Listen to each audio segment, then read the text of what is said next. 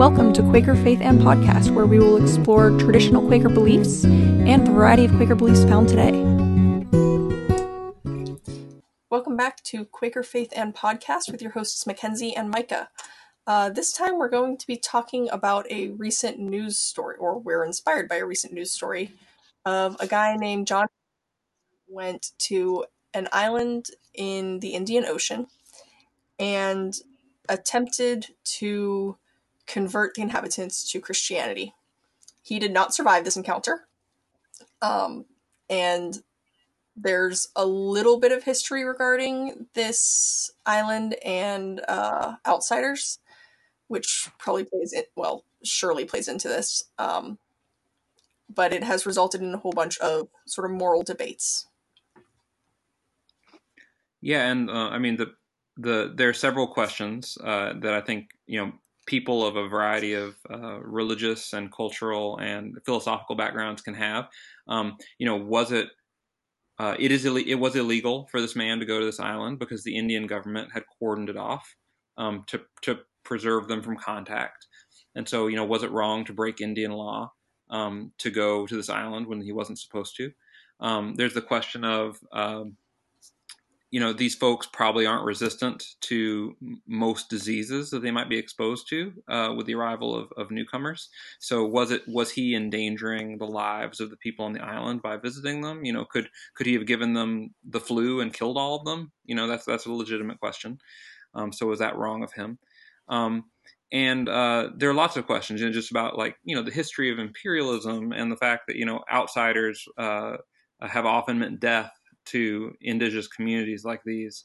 Um, you know, when is it when is it ever okay to visit a place uh, where the power differential is so great technologically and, and, and in other ways, um, and also uh, when the inhabitants have made it clear for a long time that they don't want visitors. Uh, this this group of people on this island have have often attacked um, people who have come to visit, and they you know uh, as a society, they clearly don't want contact. Um, so there are all those questions, and then on top of that, uh, and I think I think for us as a, as specifically Quaker podcast, uh, perhaps uh, the most uh, relevant and interesting question uh, among all these other very good questions is um, when is it appropriate? Is it ever appropriate uh, for Christians to share the gospel with people who don't want to hear it and what does that look like? And uh, what what is the meaning of martyrdom? Because you know some christians are going to look at at this young man and see a martyr see someone who died for the cause of jesus and the gospel. Um, and so what does that mean? How do we understand martyrdom? How do we understand sharing the gospel? And what does it mean to share the gospel? Because for us as uh, you know in the quaker tradition um, uh, our understanding of how God works is that God and Christ are present and available to everybody through the Holy Spirit, and uh, that um, in that context, what does it mean to share the gospel? What does it mean to share the gospel when, in some sense, we all have access to God already? Right. So that's a whole bunch of long list of questions. Um,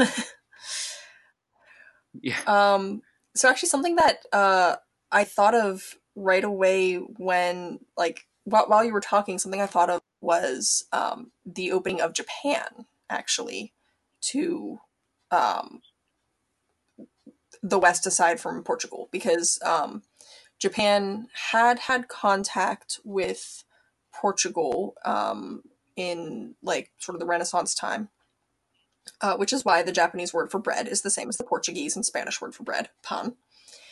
Um, because they there was hmm. no bread in Japan until the Portuguese showed up. Um, and there were some Catholic missionaries um, way back, and it even resulted in new art forms. Um, like with uh, Japanning is actually like a woodworking technique uh, or finishing technique, um, and so suddenly there were these Christian religious artifacts being done using this technique and all sorts of stuff.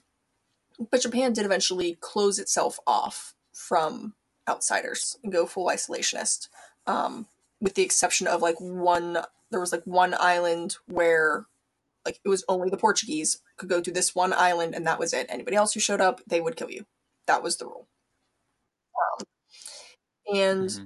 so, um, as Americans, at some point in school, we learn about uh, Commodore Perry going and opening Japan to the West. And this isn't actually explained, or I, I mean, my school did not explain what this meant. I have since learned that what it meant was he showed up in these like steel battleships and basically was like, hey, check out, you, you see this big, huge boat I have that's way bigger than any of yours? Uh, watch what my cannons can do. Right. The and they saw it, he did a demonstration. Huh? It's the origin of the term gunboat diplomacy. Yes, he he did a demonstration of the destruction cannons could wreak, and then went. So, you're going to trade with us, right? And well, they wanted to live, so they said yes. Um, so that was that was actually what I thought of when you were saying people who have made it clear that they don't want contact is like Japan made it clear for hundreds of years that like if you showed up you were going to get well and and I mean just just to throw I mean you know we're we're six minutes in this podcast we mostly just ask questions at this point but to throw another question in the mix also we say Japan did not want contact we say these islanders do not want contact but what does that mean? Does that mean that the emperor doesn't want contact, but maybe a lot of ordinary Japanese people might be interested in contact? Does it mean some tri- some elite in the tribe on this island doesn't want contact, but maybe some people are very curious and would love to have contact? Like what you know, the, what does it mean to not want to have contact, and and who whose will are we obeying? Mm, right, and and of course Japan is you know hundreds of islands, and right. um, which is why it's an emperor, not just yeah. Um, whereas this one island, North Sentinel, is a it's a much smaller population, so I suspect it would be much easier for for there to be yeah agreement than across the thousands and thousands of people in Japan. Mm-hmm. Right. Um, whose islands are sometimes very distant from each other. Like I, I took Japanese in high school, and my teacher was from an island like way off in the Pacific Ocean. Mm-hmm.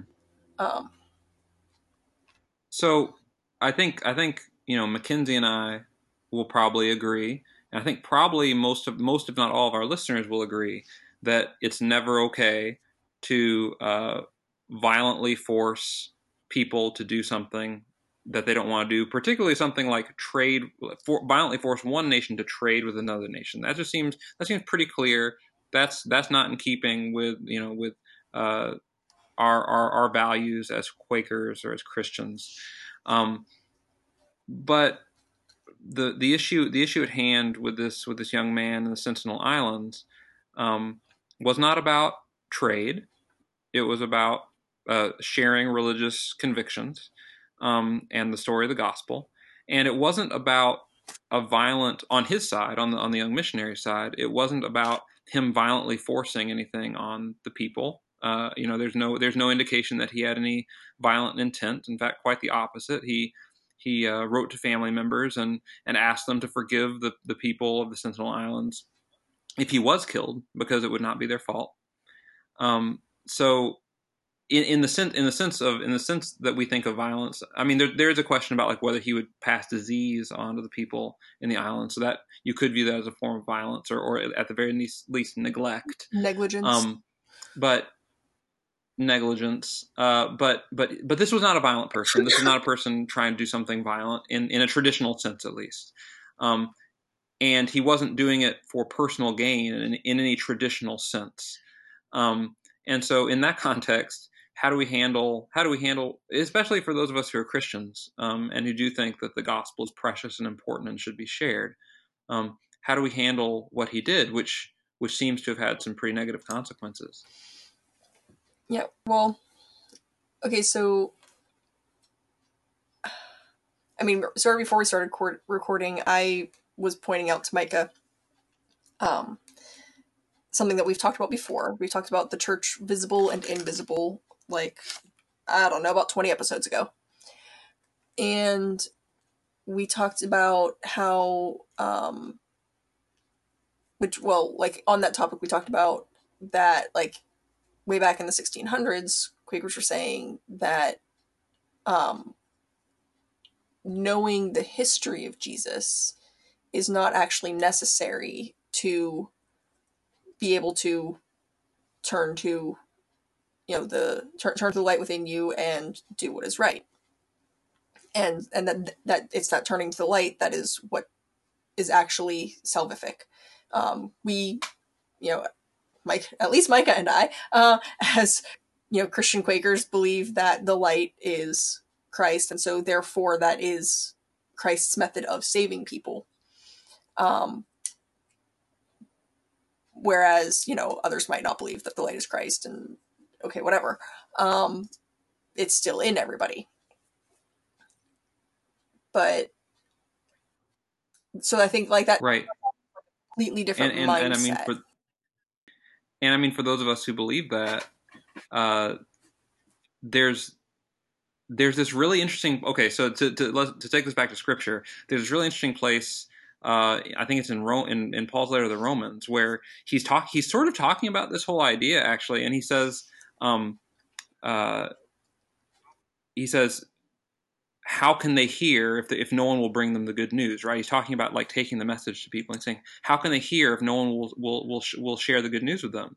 And then after he says that, he says, but of course they already have heard because the gospel has been preached to every to every creature under heaven um, the word is the word is in their hearts and in their mouths. Um, he basically so he he basically like in in like in like one breath he goes from saying how could people you know how can people receive the gospel unless it's preached to them? And he and and it's not rhetorical. He's saying he's saying you know the gospel needs to be preached. And then he also says but of course they've heard it because mm-hmm. you know the god has written the law in our hearts. So it's this it's, it's, it's this weird like it's it's actually weird. It is a weird thing. It's this weird tension. Okay, see, I just read that as he was answering his own question. You know what I mean? Like, like in that you may ask, and here is my answer, sort of way. You know. Well, it's interesting because a lot a lot of Christians read that same passage and see him saying it's impossible for people to receive the gospel without being uh, having it delivered to them by other people. Um, and, huh. and and so I, I sort of see, see him saying both at once that the gospel has to be preached and the gospel has to be shared by people, but at the same time that it's received from and by the Spirit. Um, that that it's it's the inward witness of Christ that that makes it possible to receive the gospel. And so there's this like we need to be preaching the gospel, we need to be sharing the gospel, and we're not the we as preachers and, and sharers are not the ones who can actually affect the change in people's lives. Um, it's it's this it's this it's this weird it's this weird tension between like how much does it matter what we do and how much does it only matter what God does. Mm-hmm. But back to and I guess that sort of leads into mm-hmm. um, what God makes you do, or what God tells you to do. And so, uh, what you know, presumably, uh, this young missionary uh, who was recently killed in the Sentinel Islands, presumably he thought that it was God's will for him to go and share the gospel with these folks. And you know, what do we mm-hmm. what do we make of that? I mean, because I mean, certainly, um, you know, we as uh, I I think I think most people of faith, Christian or not, uh, will look back in history and say there were lots of times when people were faithful to what God was telling them to do, and they were killed for it right? So the fact that right. the fact that he was killed doesn't mean he was wrong. Um, so, but but I mean, what sense do we make of what what happened? I mean, it's hard to make sense of what happened, especially since we weren't there. We don't know what the interactions were like between him and the people who killed him, right? Mm-hmm. Right. We don't know like how long he was on the island alive before he got killed or any of that. Mackenzie, have you seen the movie the the the, the Mission? You said it's a movie? Nope. Yeah, well, it's it's a it's a really good movie that I recommend, and and one of the I should perhaps clarify that the extent of movies I have watched about Christianity is basically like uh, there was one about the Nativity, there was one there was the Passion, and uh, I've seen Dogma. Yeah, and well, I don't, I don't, I'm, I'm not sure, I'm not sure I can endorse any of those movies you mentioned, but uh, one movie that I whole, wholeheartedly endorse is called The Mission, Um, it's got Robert De Niro and some I think it has someone else famous in it too. Um, but it's really, really, really good, and it's about it's about this. I think he's Portuguese. It's about this Portuguese missionary going out in the jungle to try to bring Christianity to the tribes out there. And um, well, the, so the opening scene is this missionary like trying to bring the gospel, and they kill him. You know, he he comes he comes with he comes with, uh, to share it, and they just kill him. And so then the story goes on to the next priest who also feel like after that priest is killed, he also feels the call uh, to go out and share the gospel with these people. Um, and even though they just killed his friend and fellow priest, he goes out to do it too. Um, and it, it, it's it's a full length movie, so there's a lot of story here. And uh, but basically, he end, he ends up becoming a priest to these uh, to this indigenous people, um, and ends up siding with them against uh, the the the colonialist uh, folks who are enslaving those people uh, and misusing those people and and mistreating those people. Um, and so it's an interesting thing of like him going to share the gospel, and the gospel becomes a sort of a counterpoint to the gospel that that that is that is being preached by Europeans becomes a counterpoint to European colonialism, if that makes sense. So like the gospel actually is um, in that situation liberation and good news. As opposed yeah. to like a lot um, of times there's been like this very too close relationship going on between the imperial powers and capitalists and the church and missionaries right. going on when when that stuff happens. Like like usually they they work together on that yeah i mean there's there's a lot of there's a lot of history of of the of of, of church leaders collaborating uh, and working hand in glove with with with empire and and sort of validating one another. Um, but there, but there have been. I mean, this wasn't just made up for the movie. There have been a lot of times also when the church has stood as a um, uh, as a counterpoint to what empire is doing, and, and at the very least, trying to contain the damage and reduce reduce the harm being done, even in the midst of very terrible situations. I mean, I think of I think of uh, the the uh, I think it's Bartholomew de las Casas in um, in Mexico when when the, when the when colonialism Wait, was was early on happening in Mexico. I'm forgetting. I think his first name is Bartholomew, and it's De las Casas, and this is in Mexico. And um, he he was he was a, a, Roman Catholic priest who worked tirelessly to uh, do, to try to protect uh, vulnerable people in the native populations who were being abused by Spanish authorities, um, and actually like you know opposed slavery and things like that, which was rampant at that point. Um, and did so on Christian principles, and because he believed the gospel, and because he believed the gospel was for the indigenous peoples, not against them. Um, and so there, there, there, there, while there have been lots of times when, when uh, sort of the church officials and hierarchy have sided with empire, um, there's also been many times when the gospel has shined through and people have actually tried to follow Jesus even in the midst of all this mess. And so I wonder, I yeah, I guess, do for those of us who are Christians, do do we feel like we have, like we as we as the church have a responsibility to share the gospel, even with people like uh, uh, the inhabitants of the Sentinel Islands? Is that important? Is that worth risking lives for? I mean, I think. Well, okay, so, like, my idea of what the gospel is, and some other Christians' idea of what the gospel is, are not necessarily the same thing. Like, I feel like there are, like, mm-hmm. probably, like, at least five different versions, because there are also something like, you know, a dozen different atonement theories, right?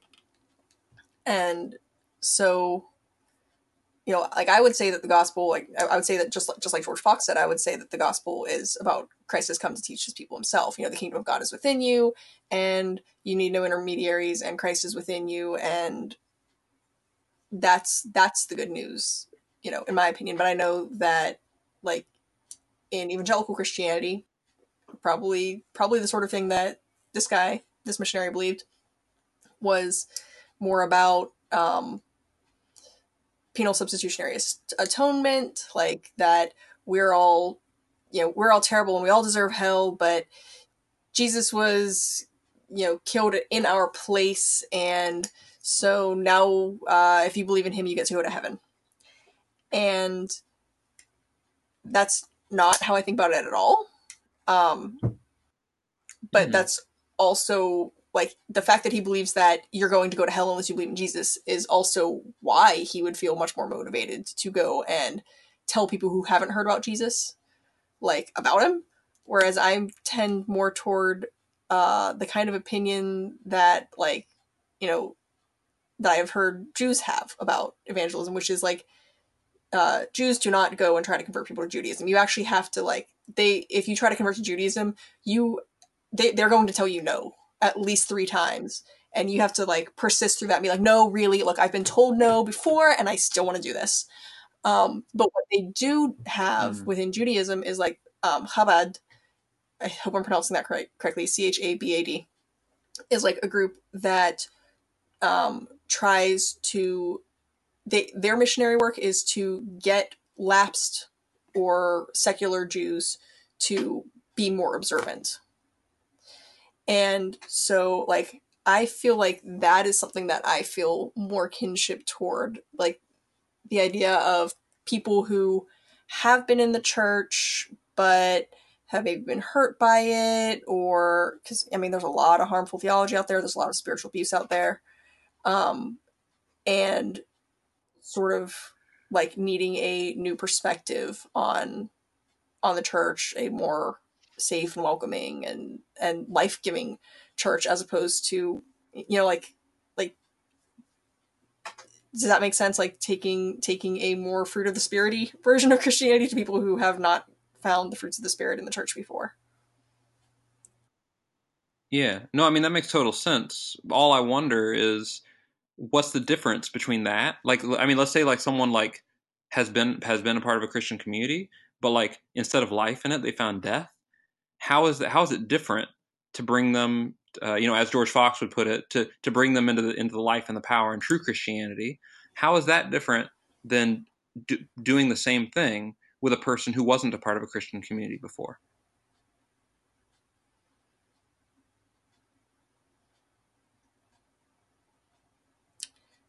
Um, well, so I think a lot, a lot of the time, what hap- a big part of what happens with like Christianity is a lot of messing with cultures and like you know um you got the the Catholic missionaries who sometimes at the point of the sword but did a lot of like uh mixing blending uh remixing the the cultures they found. Yeah, Syn- yeah exactly.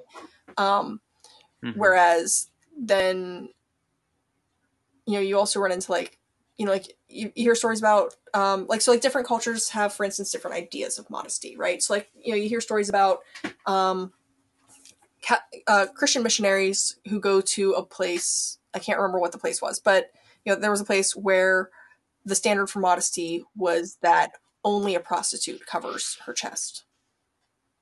And so then the christian missionaries are trying to get these women to cover up their chest because this is immodest by christian standards right? But no those are those are western mm Christian standards, right?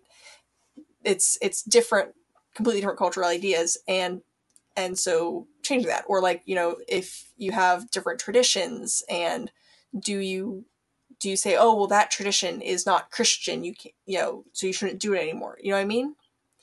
So I feel like if you're dealing with people right. who already had like a Christian background, that then you're not talking about changing their tradition or like it's it's more of the you know putting Christ back in Christmas thing as opposed to what is this Christmas trees? No, those are pagan type of thing that was really really popular with Quakers a long while ago. Yeah, I mean, I guess I guess I'm I'm I'm still I'm my mind is still back with like whether like whether non-Christians need Christ as much as Christians do. And I mean my answer to that would be yes. Like I think non-Christians need Christ just as much as Christians do. And that like Christians who like aren't aren't living in the life and power of God. Um, they need, you know, we, I need, I need to be brought back when I'm not living in the life and power of God. I hope I will, I hope others will work to bring me back and to, to, to, to, to encourage me to uh, be back in relationship with God. And, you know, I need that as a Christian. I think other Christians like who who are straying from the truth and who are not living in the life and power of God and who aren't experiencing God's power and presence, they they are, are a part of our calling as Christians is to bring them back, um, just like you said. But I also like I I don't know how to separate that from the calling to to to draw others who have never believed um, and have never professed belief in in Jesus or a desire to follow Jesus to to also invite them I mean, I guess I feel like how much they need to know about historical Jesus in addition to having the light that they've got anyway would really like be super individual because like do do Jews who are perfectly spiritually fulfilled by their own religious practice need Jesus? I don't really think so. Like I think they they got their thing down, you know? And like Muslims, Buddhists, whatever, like if if somebody has a spiritual path that is really working for them, then I don't think that I need to like try to get them to switch. Like if somebody's like, yeah, you know, I tried this thing, I tried that thing, I don't really know, still kind of a hole in my life, then okay, maybe I'll explain to them like the way that I think about Jesus that is different from, you know, how some others some other Christians do.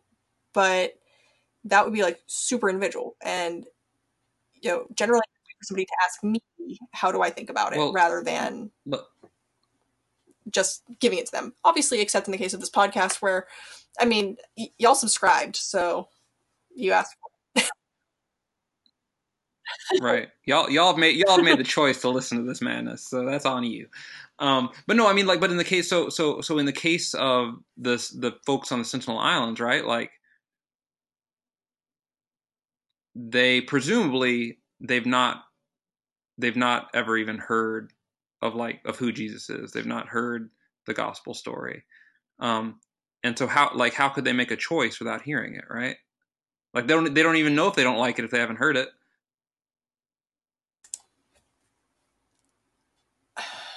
I mean that's that's like I'm back to like if they have something that's working for them, then I don't see any reason to to change it. But we don't know if we don't know if it's working for them. And I mean to be to be quite fair, and I'm, I'm in no way like justifying any other society because the Amer- you know American society is insanely insanely violent. Okay, so just acknowledging that. But that being said, something's not working when they feel the need to kill people who show up offering them a soccer ball. Well, okay, and so now that that brings me back to like a thing that we talked about before we started recording, which was the history that this people that, that these people have with outsiders because they're being they're being described in the media as uncontacted, but that's not actually accurate. They, there has been contact. There's been some contact in like the last couple decades with some Indian anthropologists who uh, gave them some coconuts, mm-hmm. and they're but like the first recorded contact is about a hundred years ago. So, you know, the grandparents or sorry, the grandchildren of those people are probably still alive. Um, this guy was English Navy guy. He was basically adventuring around and he visited all these different islands. And he was a pervert, okay? Like he I, I will put in the show notes a link to the the twitter thread that was about this but like he was measuring people's intimate parts we'll put it that way and taking nudie photos and he there's something wrong with this guy.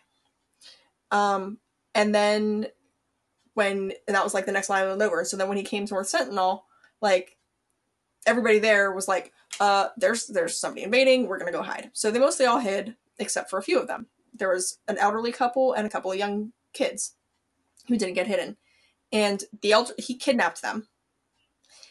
And eventually he returned the kids, but the elderly couple died.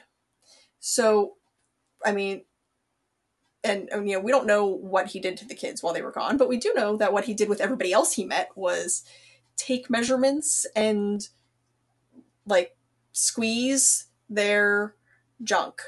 And that is weird. So if the pattern holds, then these people who all hid, when their kids were returned to them, their kids came back and said, yeah, uh, they're child molesters. And so that would be why they hid the next time, you know, the next time this guy showed up, and why they have continued to be like, no, we don't want the outsiders, because it turns out the t- outsiders, bunch of child molesters.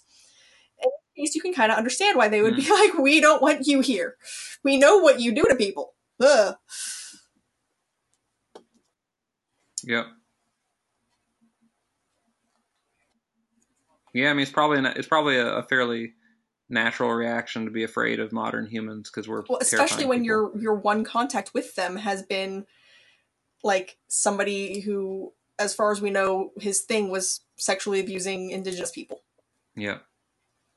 So, like, yes, killing is wrong, but there are always times when you can like see why somebody would go for that and you know the the self-defense part of the peace testimony is definitely the most challenging bit.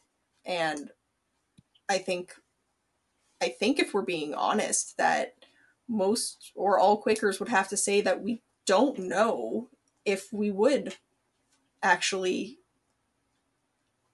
submit rather than go to self-defense I have to say though, like I don't feel like it's that clear cut, and I, and I think one of the questions that like you know you and I before we did this episode uh, read a couple different articles, one from the New York Times that talked about this, and one from Johan Maurer, a Quaker a Quaker writer um, from Sierra Cascades yearly meeting. Um, both were really helpful, and, and, actually, interestingly enough, asked some of the same questions. Um, and I think one one of the many one of the many questions raised in all this is um, at what point is it paternalistic uh, to hold like to try to like isolate these folks and keep them isolated and wall them off and treat them like as if they're like a museum specimen. Um, and I guess I guess I just think like I tend I tend I tend to think that humans are humans, and that uh, I don't know like I, t- I I'll just admit that I have a difficult time getting myself into a headspace where I could feel justified killing someone who came offering a soccer ball. Like even regardless of all the history right? Like acknowledge that. But like you don't i don't know. Like i just have a tough time putting myself in that headspace. So so something that's so so the list of things he brought was scissors a safety pin and a soccer ball. And i'm not sure why he chose those particular items. Yeah it's weird. However um one thing i do know about the history there is that so there was a shipping like there, there, was a ship that like ran aground on the coral reef ages and ages ago um, obviously after the pervert um, but before the the coconut gifting um, and it was made of metal because that's how ships are made nowadays. And those people were airlifted out by a helicopter but the ship is still there. And when they did the coconut gifting um, that at like the the people on the island accepted the coconut gifts and after a while they got tired of this and they brandished daggers that they had made from the metal of the ship. And so I actually wonder would the scissors have looked like a weapon to them? Mm, mm-hmm. Because it's metal and pointy. That's a good question. So seeing as there's no you know linguistic contact going on like like nobody outside the island knows their language right i don't know that there is a way that he could have explained to them that yes, this metal sharp thing I brought is for cutting stuff, but I'm not going to use it on you. Mm-hmm. You know? Yeah, there's just there's there's so much there's so much we don't know. It's it's hard it's hard to it's hard to know what really happened and how it all went down. I I I think uh, I, I think a question that this all raises for me is